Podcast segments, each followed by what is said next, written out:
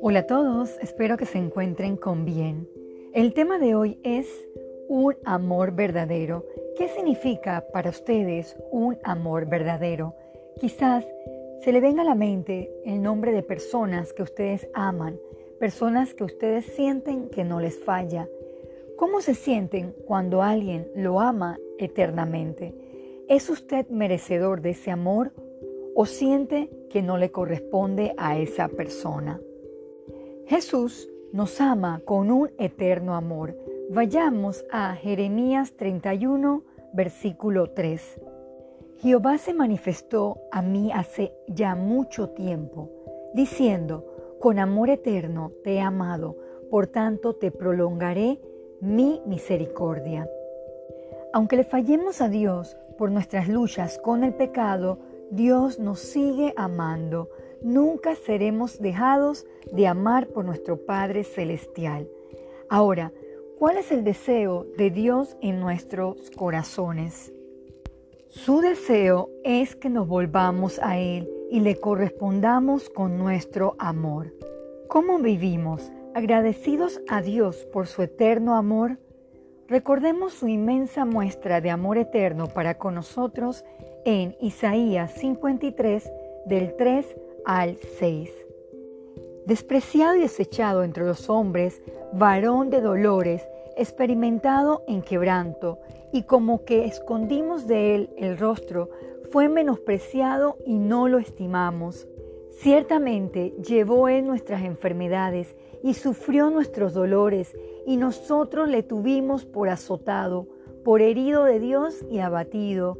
Mas él herido fue por nuestras rebeliones, molido por nuestros pecados. El castigo de nuestra paz fue sobre él, y por su llaga fuimos nosotros curados. Todos nosotros nos descarriamos como ovejas, cada cual se apartó por su camino, mas Jehová cargó en él el pecado de todos nosotros. No vivamos como hijos ingratos, no olvidemos el alto costo pagado en la cruz por nosotros. No le demos la espalda a Dios. Jesús nos dio todo. ¿Qué le damos nosotros a Él? ¿Amamos a Dios con todo nuestro corazón? Recordemos lo que dice Marcos 12, versículo 30. Y amarás al Señor tu Dios con todo tu corazón, con toda tu alma, con toda tu mente y con todas tus fuerzas. Este es el principal mandamiento. Consejo para ti, querido oyente, vive agradecido a Dios por la salvación. Procura agradarle con todas sus acciones. Para concluir, leamos el Salmo 119, versículo 11. En mi corazón he guardado tus dichos para no pecar contra ti. Hagamos un alto, reflexionemos y vivamos una fe real aquel que nos amó eternamente. Dios les bendiga. Oremos. Amado Jesús, gracias por ese infinito amor que no tomó en cuenta nuestro pecado. Gracias por pagar un alto precio y darnos la salvación.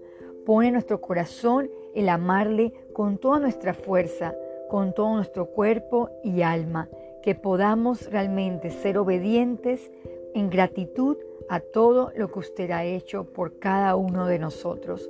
Todo esto se lo pedimos en el nombre de Jesús. Amén.